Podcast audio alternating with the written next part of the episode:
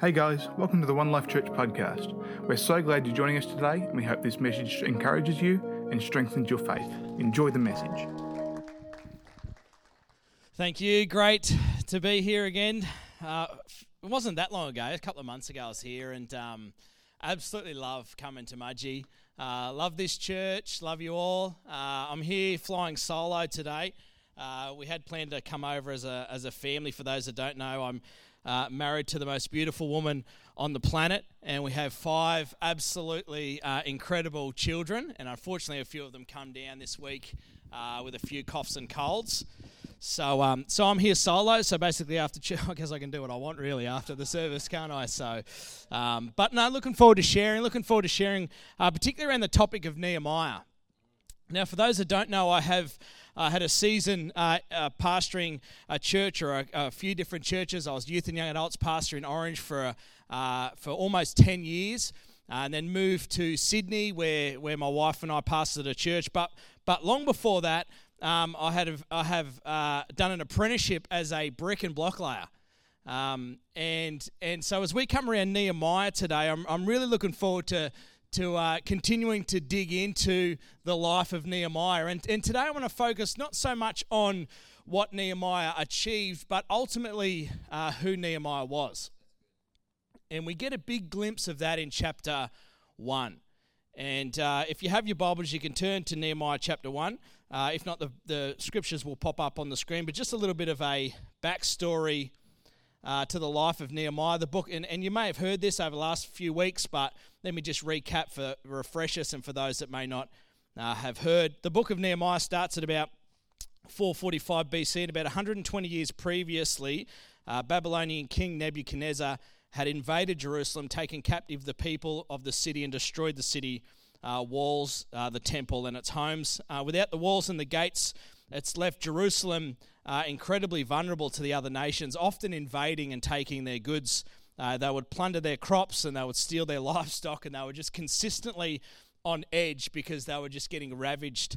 Uh, just when they'd start to get ahead, they would just get uh, get their stuff uh, knocked off, and uh, it really just eroded their confidence. It really kept stealing their their security, and they just didn't have the strength that they needed to combat uh, those enemies. And during the next, uh, you know, years around this time, um, in, uh, in this, on the scene of Babylon, different different uh, people of God came to being. We have Ezekiel and Daniel and Haggai and Zechariah and Malachi, and we have uh, Zerubbabel who uh, began to rebuild the temple because the temple was destroyed, all the gates, everything. And Zerubbabel comes on the scene and and and organizes the rebuilding of the temple. We have Ezra who really brought like centrality to the to, to God's word. And and then here we come to Nehemiah. And Nehemiah is not your typical Old Testament character. He's not he's not a prophet, he's not a king, uh, he's not a priest. Uh, he's the cupbearer for that for the Babylonian king at that stay at, at that time, um, and seems to be the most unlikely of heroes. He's not even a brick and block layer one of my best friends insulted me one day when he asked me if brick and block laying is that a, an apprenticeship that you got to go to TAFE and a trade. He just thought it was just something you could learn, like off the cuff, like panel beating or, um, you know, electrical work.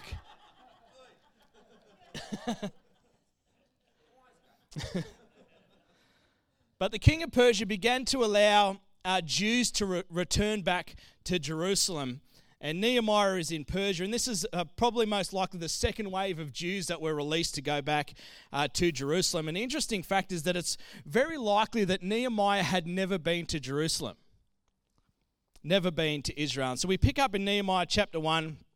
We're just going to read seven verses, and we'll pray, and then we'll get into it. It says, These are the memoirs of Nehemiah, son of Hachaliah, in late autumn in the month of Kislev. Do you know which month that is? Me neither. In the 20th year of Artaxerxes' reign, I was at the fortress of Susa. Hananiah, one of my brothers, came to visit me with some of the other men who had just arrived from Judah. I asked them about the Jews who had returned there from captivity and about how things were going in Jerusalem. They said to me, Things are not going well for those who have returned to the province of Judah.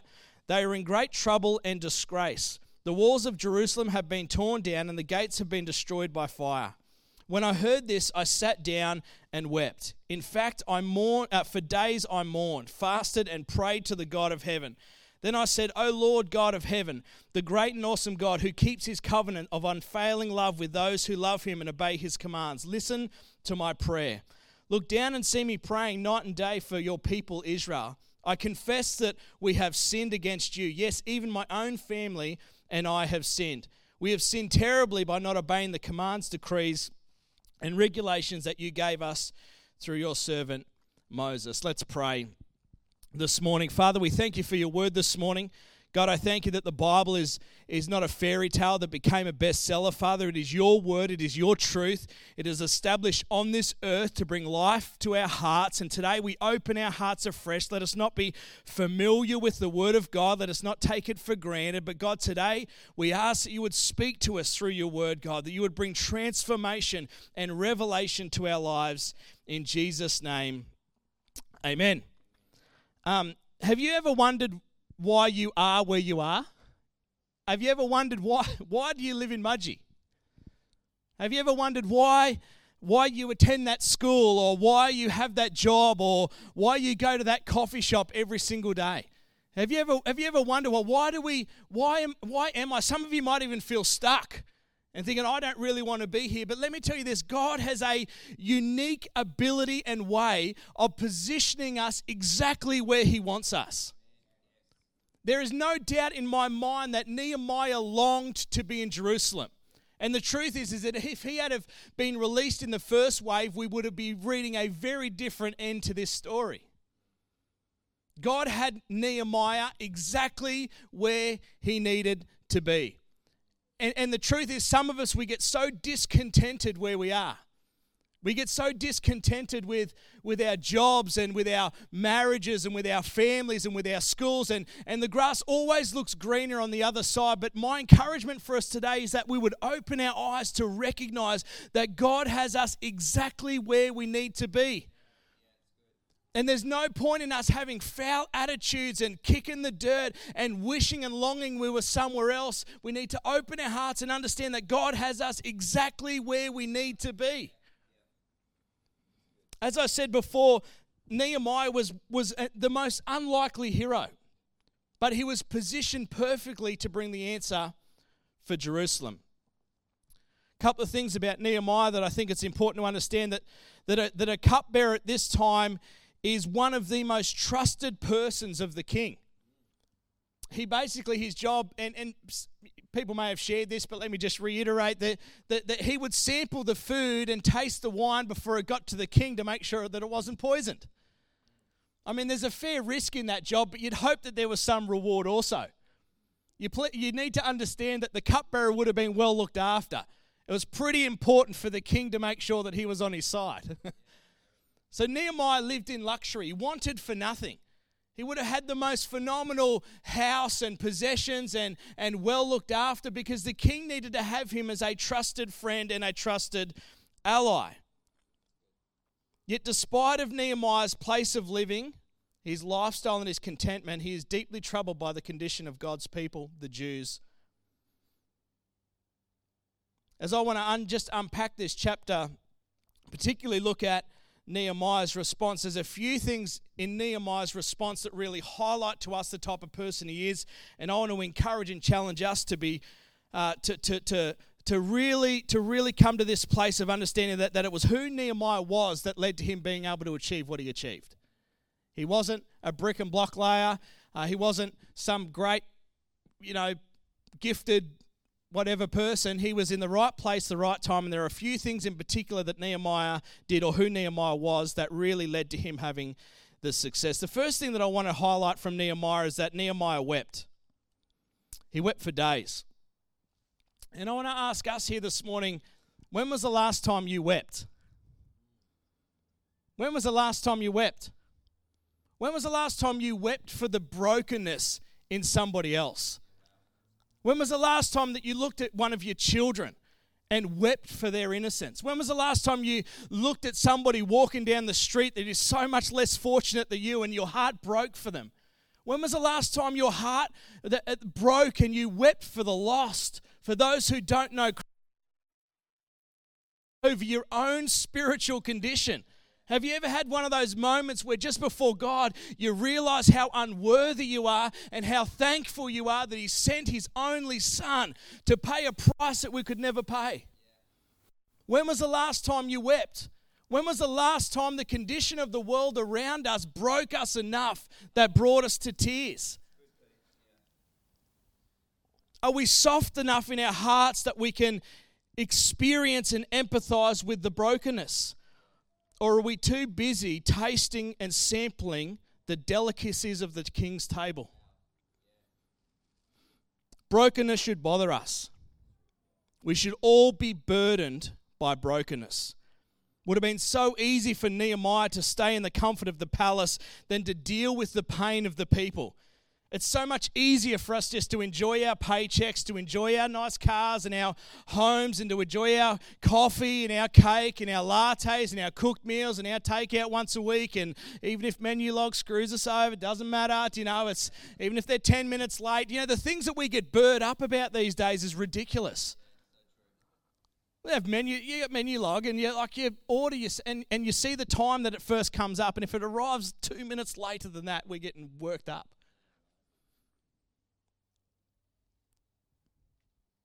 I'll say it again. Are we busy wine tasting and sampling the goods that we've ignored the cry of the lost and the brokenness around us?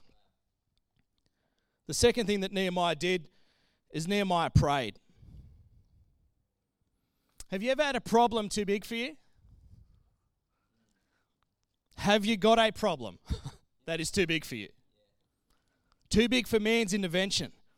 Do you have a problem now? It's just way too big. 11 times in 13 chapters, Nehemiah says, So I prayed to the God of heaven. If Jesus had to retreat away to pray, he had to teach us to pray. How important then is prayer? There's a few things that I want to unpack from Nehemiah's prayer that I really believe that uh, will enrich us and help us in our everyday. And the first thing is this prayer gives us perspective on the bigness and sovereignty of God. One of the greatest things of prayer and worship uh, like times this morning is, is all of a sudden it aligns our perception to the bigness of God. Notice when Jesus taught the disciples how to pray, he starts the prayer not with from our problem here on earth, but from our Father who art in heaven. Nehemiah's prayer, so I prayed to the God of heaven. Jesus taught the disciples to pray, Our Father who art in heaven. So it's about getting our perspective right to understand that our God is above and not beneath that he is that he is the ruler that he has all authority. And so so the great one of the greatest things of prayer is it aligns our perspective again and helps us realize that God is far bigger than this. Eternity is far bigger than this. We get so worked up on the here and now and we lose the big picture through the busyness of our lives. I don't know if you realize this but let me encourage you that nothing is impossible for God doesn't mean that God will always do things the way that you want Him to, but we need to trust that His ways are higher than our ways. He is above, not beneath. He is almighty, all powerful. He is for you, not against you, who works all things for good. He never gives up on us and never gives us anything we can't handle. As Nehemiah prays, the second thing I want to draw from his prayer is that he reminds God of his promises. I wonder why Nehemiah reminded God of his promises. Do we really think God forgets his promises? My kids never let me forget my promises. Has anyone else got kids here? Like a couple of times, be like, right, they're like, oh, can we do, can we have a slushy? And I couldn't be stuffed taking them for a slushy, so I'll be like, oh, one day this week I'll take you for a slushy. Do you know what? Every afternoon, if I'm picking them up, you said, Dad, that you were going to take us for a slushy. Like you say one little thing to your children that, you know, and sometimes I say, oh, oh can I buy a beanie bib? Oh, we'll see. Well, for her, that's yes. Dad, you said we could, I could buy a beanie. I'm like, when did I say that? Remember, I was like, no, I said maybe. You try to palm them off even with the maybes and they come back with the you said. But God is not like us in our, as earthly parents. He does not forget his promises. Can I highlight that it was more about Nehemiah rem- remembering the promises of God than it was about God remembering his own promises? Do you know there are over 7,000 promises in the Bible for believers? Over 7,000. Do you know there is $5.8 billion of gift cards go unclaimed every year? $5.8 billion. Anyone here got an unused gift card? Right. Anyone here ever regifted an unused gift card? Oh, that's the test of truth, isn't it? Remember, everything that you say in the darkness will be screamed from the mountaintops. We're all going to know those who regifted gift cards. Yeah, I do it all the time. What promises are you missing out on? Are we even mindful of them?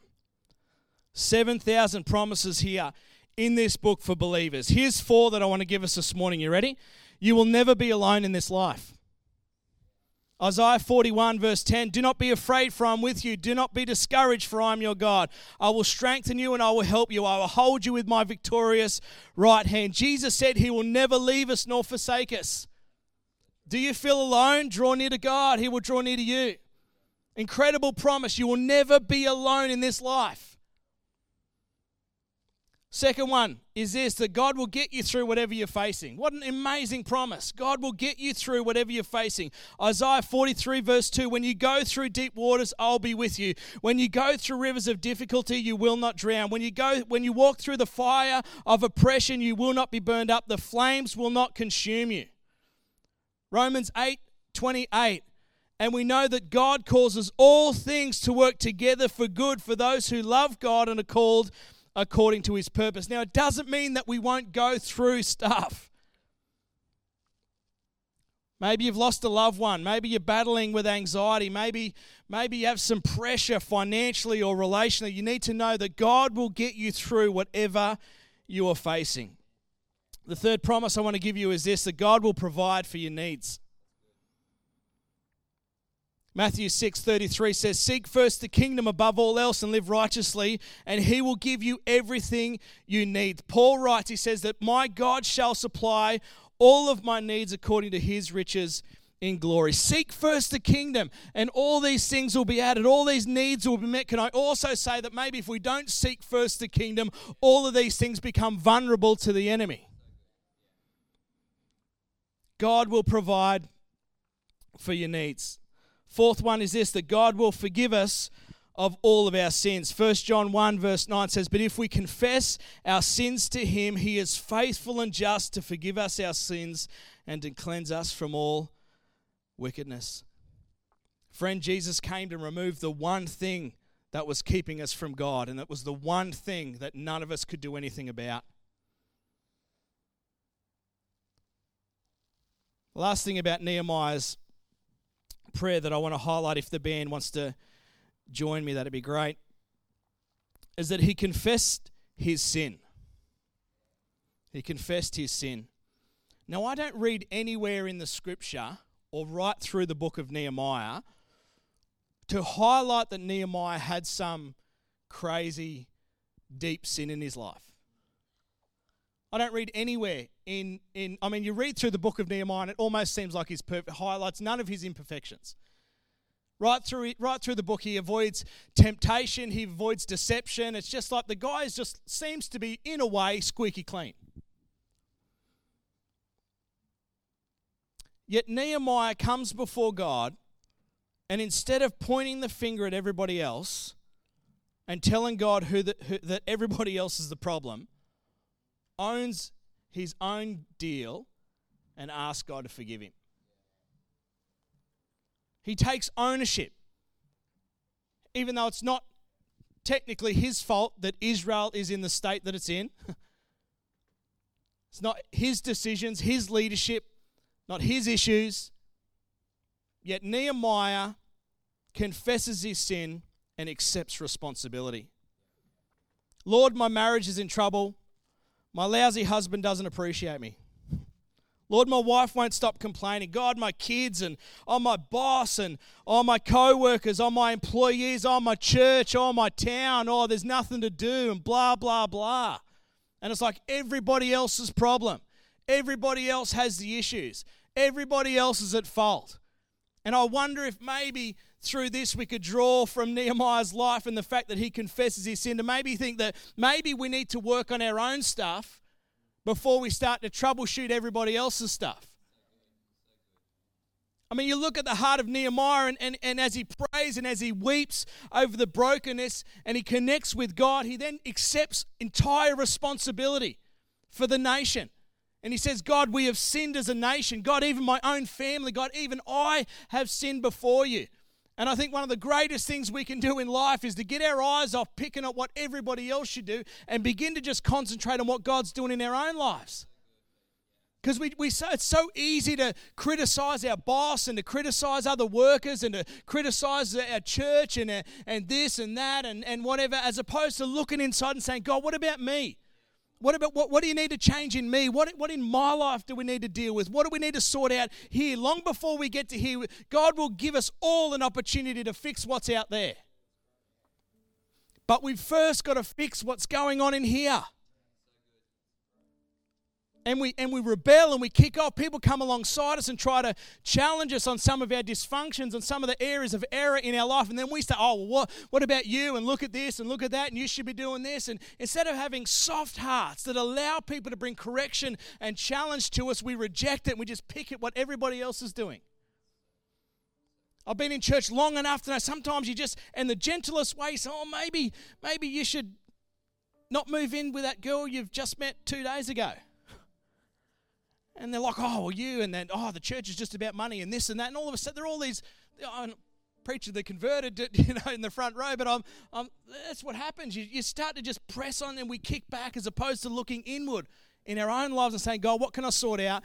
What do I need to fix? Be open hearted that God has what's best for you and will use the people around your life to encourage that. Don't ever stop saying, God, change me. We say our country needs help.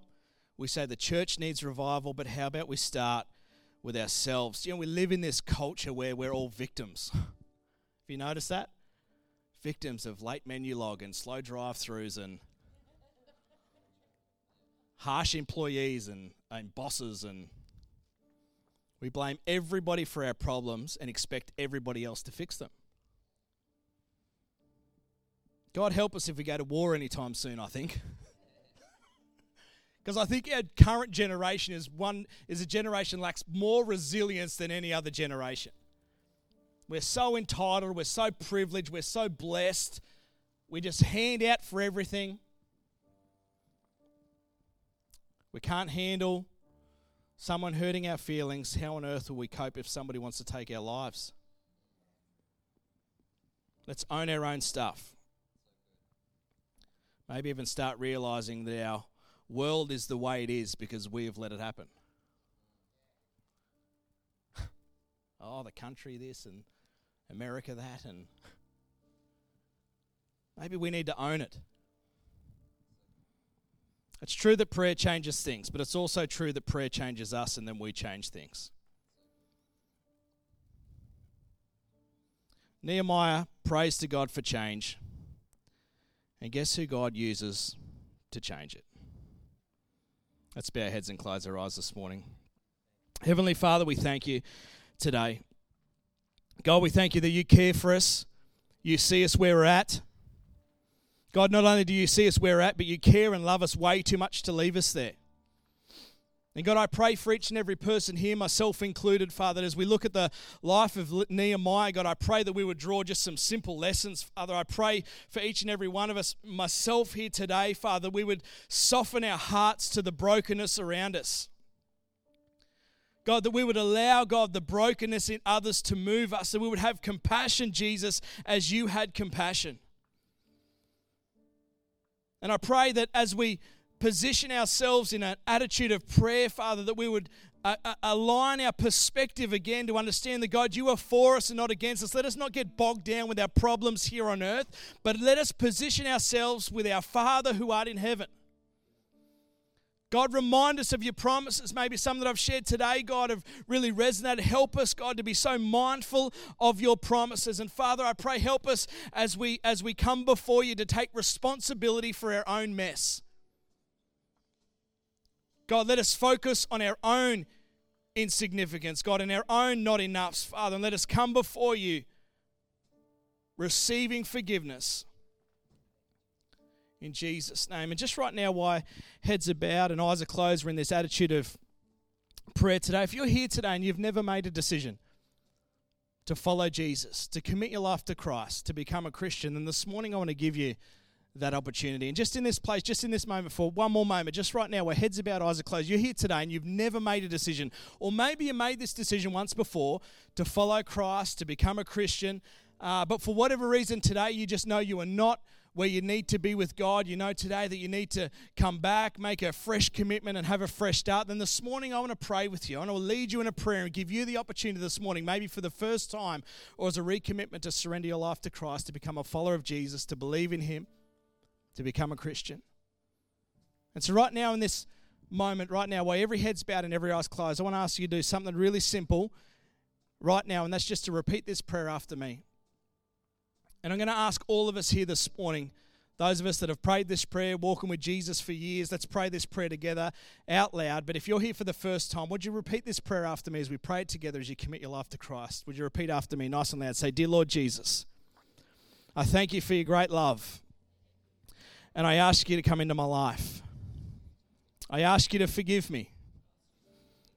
I thank you today that I've been forgiven.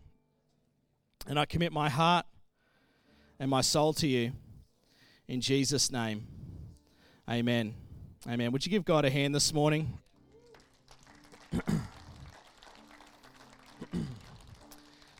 if you prayed that prayer for the first time this morning, can I encourage you, before you leave today, can you please let somebody know that you prayed that prayer?